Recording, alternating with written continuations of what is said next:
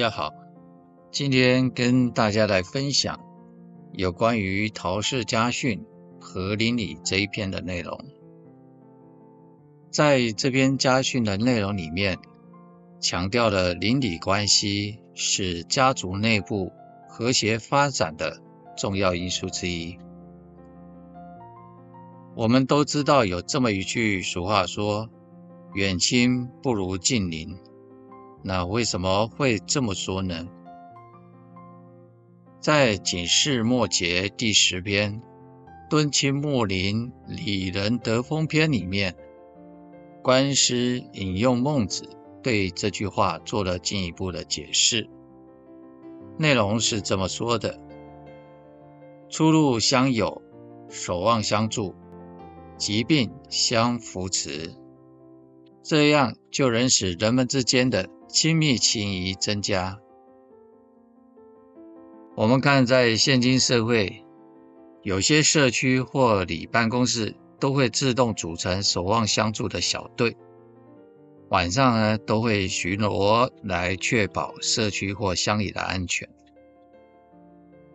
那么，邻里的单位是怎么形成的呢？在《警示末节》第十篇里面就有提到了，古代曾有记载。五个家庭组成一个邻，五个邻组成一个里，五百个家庭组成一个党，而一万两千五百家庭里面，啊，就组成一个乡。在这样的组织结构的架构当中，乡里党众之间的来往，都是由亲缘戚友所组成的，都是亲戚朋友了。因为古代宗亲氏族大都是住的比较近，啊，不像是现在。当然，这种情况在现在社会来讲来说比较不可能。即使亲戚在远方，但朋友和近邻其实就在身边。大家互动频繁，相互了解，互相勉励，共同来面对困境。这正是俗话所说的。远亲不如近邻的道理，所以维持良好的邻里关系，能够为家族带来稳定和支持；而不和谐的邻里关系，却会为家族带来许多的问题和不便。所以，我们应该要珍惜身边的我们所遇到的人事物。做人处事都要秉持着不忘初心，保持着一颗感恩之心，并以此这样的心态为动力，不断的努力学习和成长，进而能够为社会做出贡献。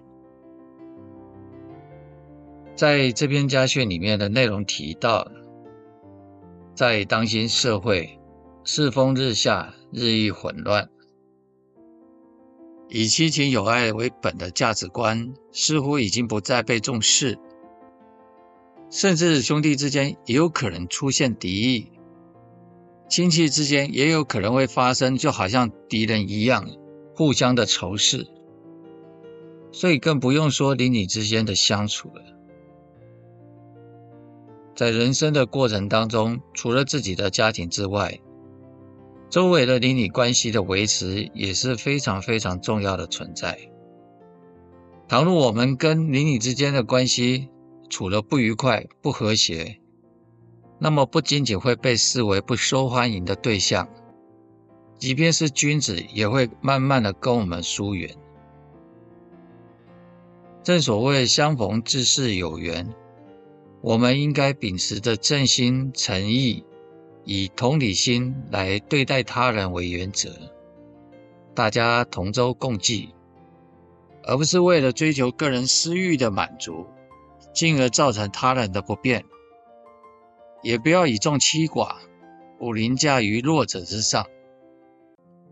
大家互相相处，应该要彼此友好，守望相助，尤其是在面对他人有疾病困难的时候，更要伸出援手。彼此互相的扶持，在生活中，我们一定会碰到啊，跟邻居或邻里之间会相遇。在相遇的时候呢，应对进退上应该要保持着一颗良善的本意，以及和谐的胸襟与醇厚的风俗来相待。那么这样会使得彼此相处会更加的愉快。这样的社会风气也会胜过于其他地方，就如同母亲对子女的爱一样，会令人感受到倍加的温暖。我们看观恩师在警示末节第十篇，他引用了《易经》的典故，强调了邻里之间的关系是属于同声相应、同气相求的观念，并且以这样的观念来告诉我们，我们每一个人的言行和氛围是会相互作用的，会形成一种所谓的共鸣或相应的状态。每个人的善念、恶念都在于一念之间，而这些念头都源自于内心。当然，在社区里面总是会有一些对于道德和法律观念混淆的人，他们也有可能会做出游离在道德和法律的边缘行为，甚至对他人造成了伤害。而这些存在社会中行为不道德或邪恶的人，往往都会彼此的相互的聚集，这就是所谓的物以类聚，使得不良风气会在特定的地区或社群中有一种蔓延的现象。但是不要忘了，俗话说“自作自受”，倘若自己做出违背道德法律的事情，最终将会把自己置于危险之中，甚至会为自己招来不幸的祸患。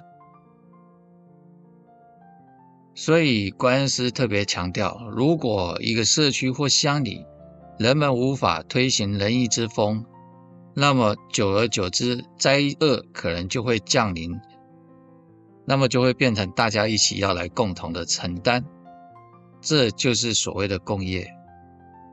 然而，灾厄的降临，并不是老天爷不仁慈、不慈悲，而是我们人自己造孽所招致的。所以，从上述的内容里面，我们可以了解到邻里和睦相处的重要性。尤其特别是年轻的一代，千万不要被社会五光十色的外向啊，以及内心的私欲所迷惑了，使得自己的行为失偏而偏离了正道，导致社会的道德风气混乱不堪。其实每个人都有与生俱来的道德良知本性，我们每一个人都有这样的本性。圣贤之人的本性呢，应该要及早的醒觉过来。正所谓得道者多助，失道者寡助。大家在邻里之中要彼此互相的扶持，共同来应对灾难，体现仁义和爱护他人的美德。以符合天道和社会的期望。虽然在现今社会，人与人之间的距离看似好像很近，但是呢，其中却也有很多人忽视了彼此之间的关心与支持。所以，人们更应该要彼此互相的关心、支持与帮助，建立起和谐相处的环境。唯有这样，才能让我们的生活变得更加的美好，良善的美德才能够永续经营，代代的传承下去。以上是这次分享的内容，欢迎大家不吝的分享。再次感谢大家的聆听，我们下次再见。